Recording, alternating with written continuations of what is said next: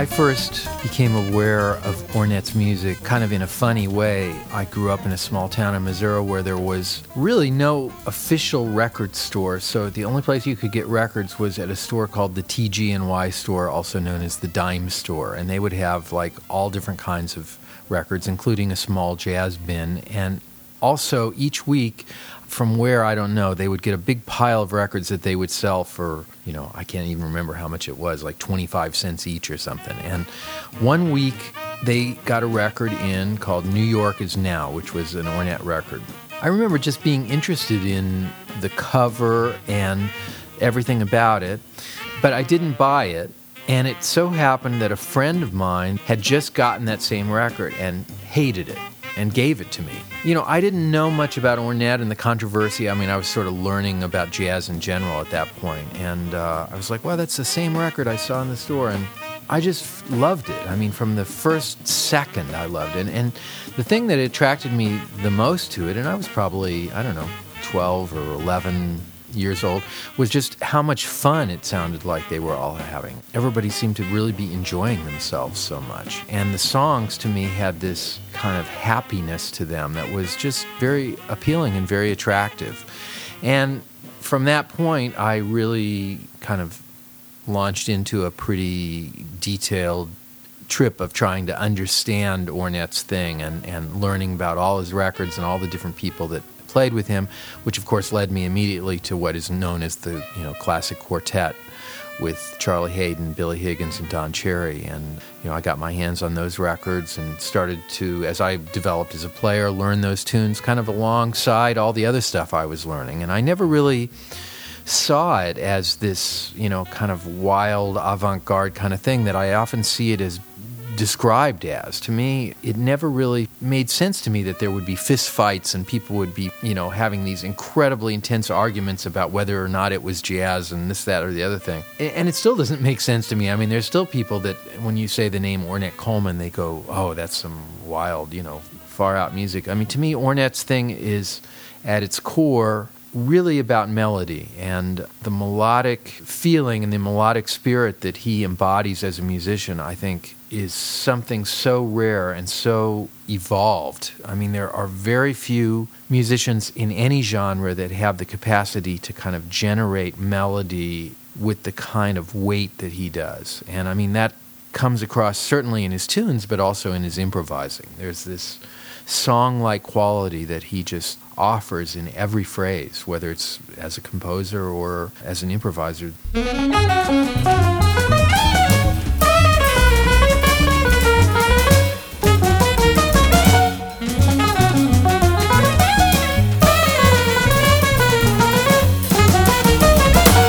As time went on, I started to play Ornette tunes regularly. And when I moved out of Kansas City, the first place that I went to was Miami, Florida, when I was uh, 18. One of the first people I met there was a musician, of course, that became a real strong collaborator for me for a number of years, and that was Jaco Pastorius, the bass player.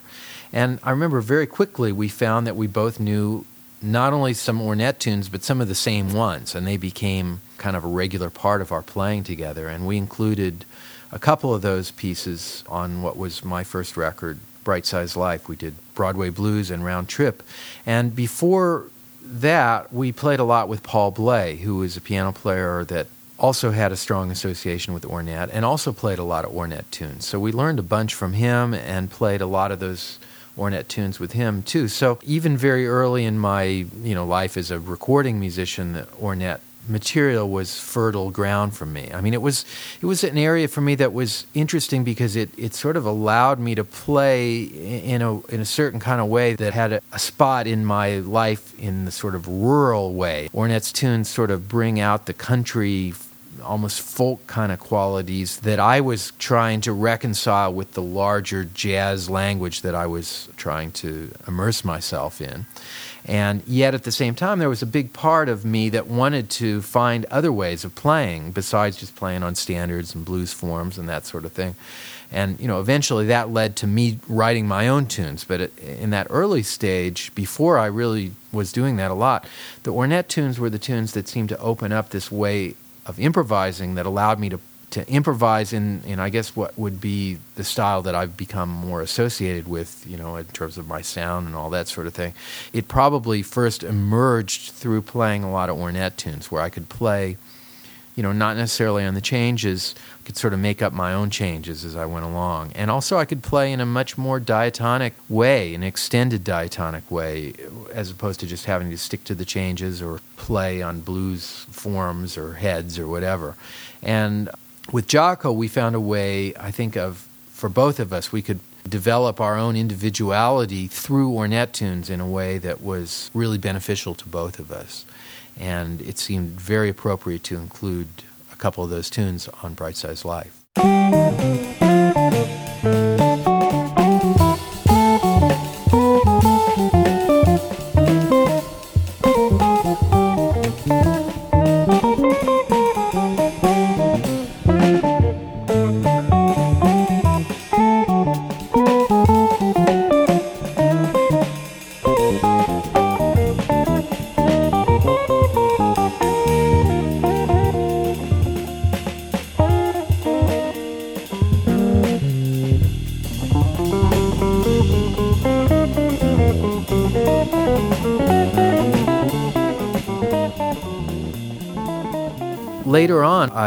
Became real close with Charlie Haden, who remains to this day one of my very best friends. I met Charlie during the period that he was playing with Keith Jarrett and I was playing with Gary Burton. And we then, a couple years later, did a project together called 8081, along with Dewey Redman, who I also met during that same period because Dewey was playing with Keith, and Jack DeJohnette and Michael Brecker.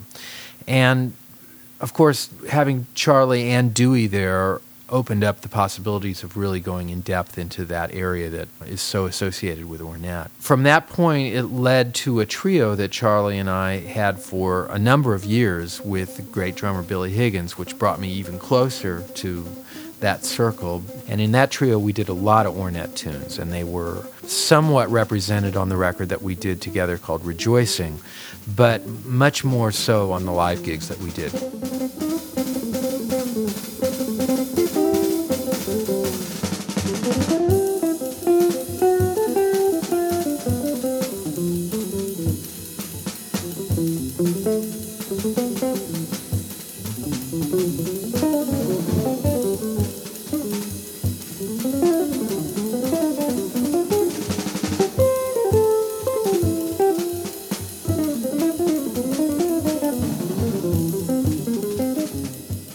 Was during one of those gigs with Charlie and Billy that Ornette came, and I got to meet him for the first time, really. I'd met him briefly a couple times before, but he came to hear us on several occasions down at the Vanguard here in New York. You know, it's funny because when you play at the Vanguard, there's always lots of heavy musicians that come to hear you. I mean, it's quite normal that, you know, I, actually, I remember that same week, Keith came to hear us, you know. And I remember being so nervous while Keith was there. It was like, wow, you know, it was like one of the great musicians in the history of music is there, you know. And I was, I, I played really bad and was really kind of like freaked. But it was really interesting when Ornette came. It was just the opposite. It was totally inspiring that he was there, and it made me want to play my best. It was like this sense of, of encouragement and like it was thrilling to have his presence there. There was nothing except positivity around him. And that's something that is really interesting about Ornette. His spirit is so unbelievably good. He's really one of the best human beings, you know, I think I've ever been lucky enough to know. He's just such a, a good person. And that goodness, I think, comes out in his music. During one of the breaks, he said, you know, we really should play together sometime. I, I think it, you know, would be really fun. And I was like, man, you know, that would be the greatest thing ever for me. I would love that too. And and he mentioned it a few other times. And right about that period is when I had decided to leave ECM and had other record company possibilities. And I wound up at that point going with Geffen Records, which was a very unique situation. It was unique then, and in retrospect, it's especially unique. It was really a bunch of guys that were trying to do a real record company with a broad range of of people. And, you know, they didn't really even think about jazz or rock or anything else. They just wanted to, to have musicians that were strong individuals. And I was lucky to get the opportunity to record for them. And I started a company of my own that they became the first distributors for, which was Metheny Group Production, which is still what goes on. And we make the records and we have different companies that we license the records to who get them out there. And Song X wound up being the first project for that new relationship. And it seemed to me, and I, I mentioned this to Ornette, that it would be great to start this off with something very special like that. And Ornette at that time was not really associated with a record company and it, it made sense for him too. And we very quickly launched into this project. And it all began by Ornette and I spending about three weeks in a rehearsal room down in the village, playing just the two of us for nine and 12 hours a day. And we just played and played and played and played and played. And the whole time, we kept talking about how we wanted to try to do something that was different than, than anything. I mean, and it's interesting to me, kind of as jazz history has progressed, how that thing of trying to do something that's really different has become less and less of a, an issue. You know, it's like that's always been a big priority for me. And I know for Ornette, that's like, you know, what he lives for is to, to kind of mess with things and to try to reinvent things. And the energy and the spirit of what we were trying to talk about and learn about in terms of what the collaboration could be was all about that, trying to do something that was unlike anything. You know, certainly the results, I think, especially looking back on them 20 years later, that was clearly what we were trying to do because it's interesting to me that that record really does stand so apart from everything else. I mean, it's of course way different from, from many of the records that I've done, and even in terms of Ornette's language, which it's certainly closer to, it's quite different than anything he he did too. I mean, you know, the the Prime Time stuff, which of course I I also really enjoyed, had a certain kind of thing. The the more quartet stuff or or free jazz or those kinds of the records on Atlantic and all that had something that was cohesive that kind of grouped those records together. This record is really somewhere in a continent separate from those. And it didn't just happen that way. I mean, we really spent a lot of time throwing things out and saying, we're not going to do this kind of thing, we're not going to do this kind of thing, we are going to do this kind of thing, and really trying to get a specific language and a specific way of playing that was for that record for that time one of the thrills for me about getting to go back 20 years later and really examine the project was at the time it all happened so fast. I mean, it was because I had signed with Geffen and, and there was kind of a, a reason to get it out as soon as we could possibly get it out. And basically, we recorded for a couple days, we mixed for a day, and we were supposed to master the next day. I mean, it was a, a kind of insane schedule that is not unusual in jazz. I mean, that I've had to do many records that way. But that particular record, there was so much material because we did lots of takes of each tune. I don't think we even listened to anything in the studio. We just kept playing and playing and playing and playing. And then the night of the last recording day, I had to listen to everything and try to figure out which ones were the good takes so that we could mix them the next day. And I mean, for 20 years, I've been living with this like, did I pick the right takes? Did I pick the right tunes? And I knew that the mix was not as good as it could have been. And yet, that was what it had to be because the record had to get mastered on the Friday or whatever it was of that week. So it's been great to go back there and really examine it. And in fact, it turns out I did pick the right takes. I mean, you know, when I listened to all the versions of the tunes that were on there, those were the good ones. And clearly the right group of songs to put together in that first version because back then it was vinyl. So you couldn't get more than 40 some minutes of music on a record. It just didn't fit. And in fact, to even get that much music on a record at that time, you had to compromise some things about the sound, which in the case of the mastering was the bass. I mean, the bass has always been kind of soft on that record. So when I got this time the chance to go back and really listen to all the tracks, at first I was just going to remaster it, but I found that there were six pieces that were not only really good, they were really different than what was on the, the original. And just instantly, it's like, well, we have to put these on there. And that's going to require mixing because they weren't mixed. And as I mixed those tunes, it was just like within five minutes, it sounded better than the original. It was like 20 years of experience and a lot more perspective on things. It was real easy for me to kind of zero in on what was not as good as it could have been in the first mix. And then it was like, well, man, this new stuff sounds so good. We can't put the new stuff and then have the old stuff sound the way it used to sound. So we got to remix the whole thing, which ended up being just an incredibly fun experience.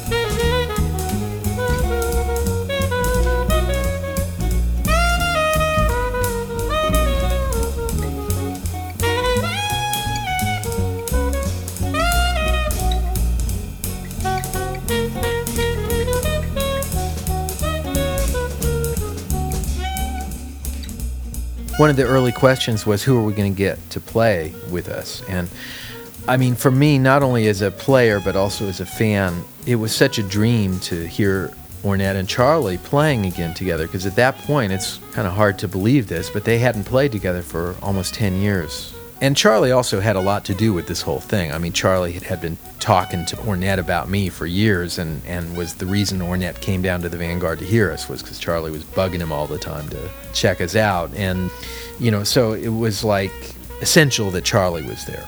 I remember Ornette had some ideas of some of the guys that he had been playing with at that time.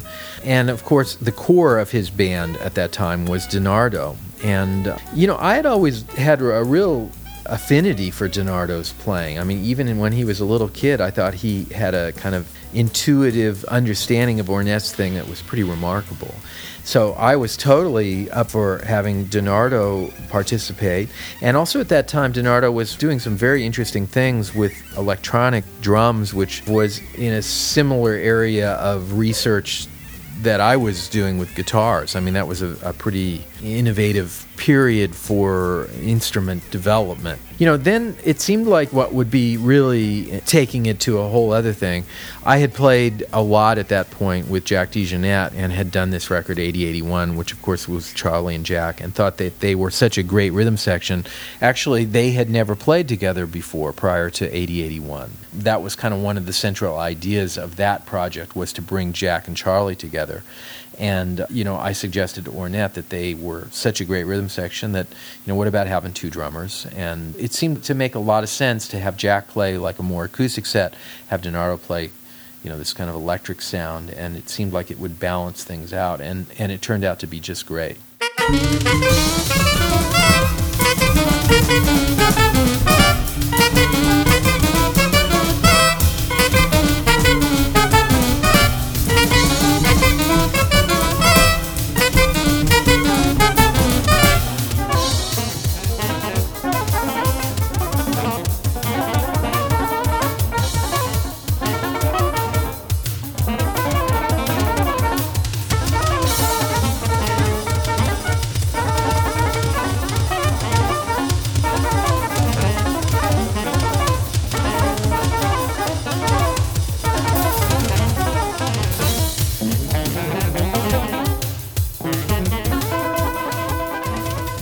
Didn't really rehearse with all five of us until the day before the session. And it went very fast. Charlie, of course, knew exactly what to do with all of the tunes. I mean, he just instantly knows exactly the perfect bass thing to play with any Ornette tune. It's it's kind of weird how just easy it is for him to psych out what is exactly the right bass part. I mean, I've seen so many bass players struggle with what notes to play on Ornette tunes because lots of times that it, you know when you give somebody an Ornette tune, it's just the melody. You know, Charlie finds all these ins and outs to what those melodies suggest that just nobody else can do. So that was a thrill to to, to just kind of witness that firsthand as Charlie saw the tunes that uh, we had come up with. And then Jack was very excited for the chance to play with Ornette. So there was a very positive feeling about the whole thing.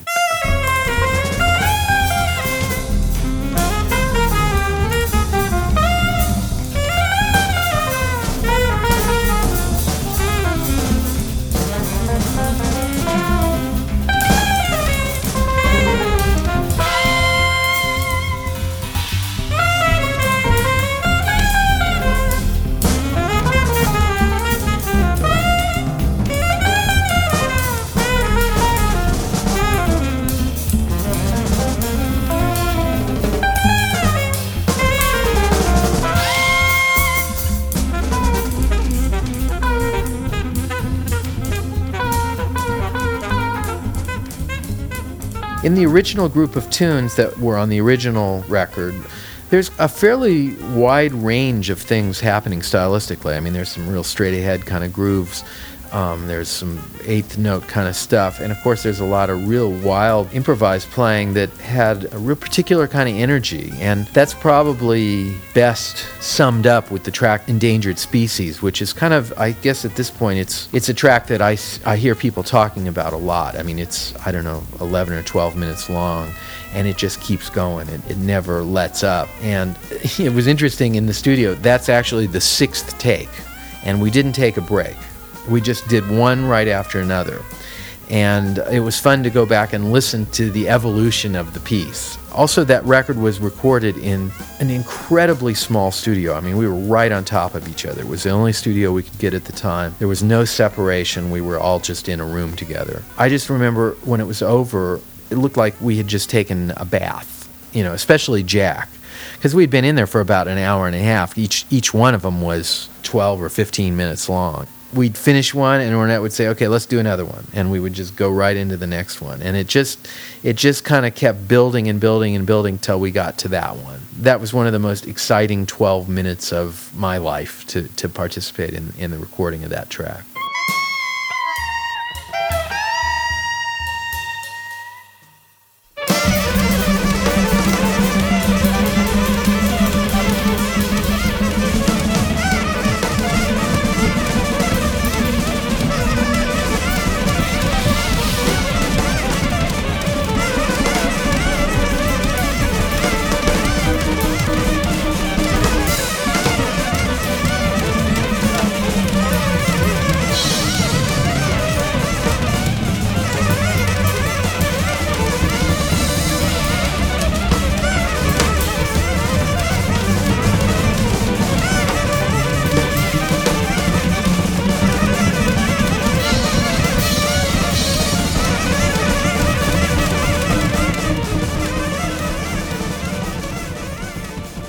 Started the record with the six new pieces because it felt like those pieces had every bit as much to say about what the whole project was as the old pieces. And it's not like oh well, well let's just tack these on at the end. It's like i wanted to put those like you know front and center like you know check this out. And there's some very interesting things about those pieces. Police people which is the first song on the record and the good life which is um, near the front of the record were experiments that I made at the time of taking pieces that Ornette had and writing really conventional song forms to go with them that we would improvise on, which is something that Ornette has really hardly done except on one of his very early records. Mostly he's played on open kinds of forms, and I thought it would be really interesting to hear Ornette play on changes, and he was up for it too. So we did those pieces, and for whatever reason at the time, I remember thinking, well, maybe those aren't as aren't what I thought they could have been. And for that reason, I kind of ended up going to the things that had really worked well, which was the more free playing. But in retrospect of the, the 20 years, that was something that became kind of a centerpiece of what this new material is, is hearing Ornette play on the changes. And of course, it's a it's an area that for me and Charlie and, and Jack, it's very familiar, you know, playing on tunes like that. So in, in a way, you hear us doing a certain kind of playing that we didn't do on the original version that is very interesting in, in uh, the juxtaposition to the way Ornette does it.